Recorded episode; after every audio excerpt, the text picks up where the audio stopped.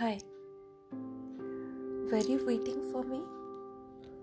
For me to upload my next episode? It took two weeks for me to come back, right? The worst thing with creativity is the creations of the creator pop up through you when you are actively working in totally something else, but passively waiting forever for that beautiful glance of the Creator in His shimmering creation through you. So, if that sounds simple, these episodes are bound to be more random than regular.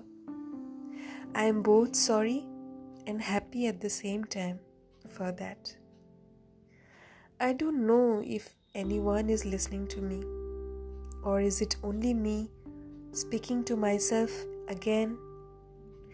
But it is nice listening to myself too, it seems, because in the noise of everything around, we probably do not get enough time or space to hear our own voice, to listen to the conversation going on within ourselves deep inside.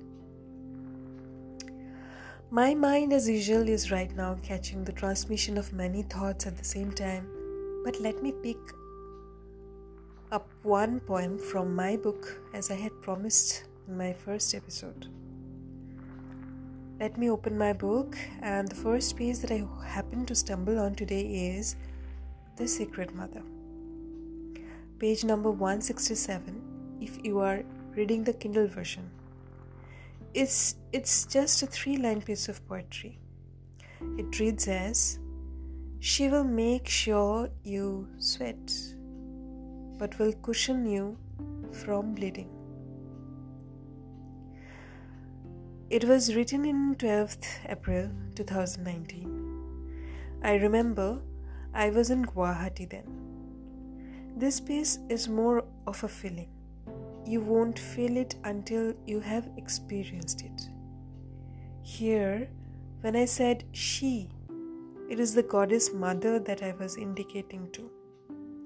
So, if you closely observe your life, if you have led it somewhat righteous to your level of understanding, you will be able to notice that your life is not easy at all.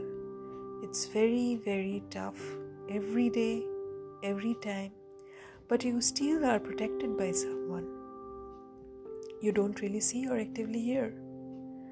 In the end, every time someone is saving you from bleeding, but the irony is also that that same someone is making sure that you sweat as well. That is you do the that, that is you do the hard part of the work. If you have ever sensed the presence of a guiding light in your life, you will get what I mean, and you will marvel at the catch of this wonderful feeling of how she keeps you productive, yet protects you from any unnecessary pain. You may keep thinking on the surface that you are a completely deprived soul, you have been struggling so much that you don't even see God waiting at the dead end to help you, embrace you. But if you watch closely, you will see she has already provided for you what you cannot for yourself.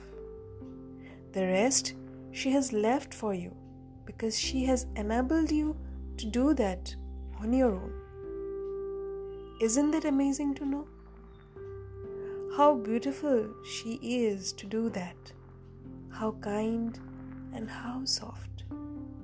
Is she not a mother? She must be a mother, right? A secret mother? Let me know what you think about it.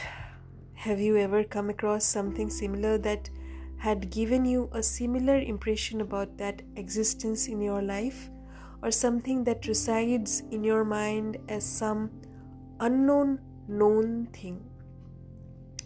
I'm happy to have spoken about a poem that speaks about my God in my opening episode. Please reach out to me in my Instagram profile Sonali Datta Insta and let me know what you think and I might invite you in my next podcast. ending today's episode here. Hope to see you soon with another poem. Till then, hope you have a good sleep every night. By God's grace. Bye bye.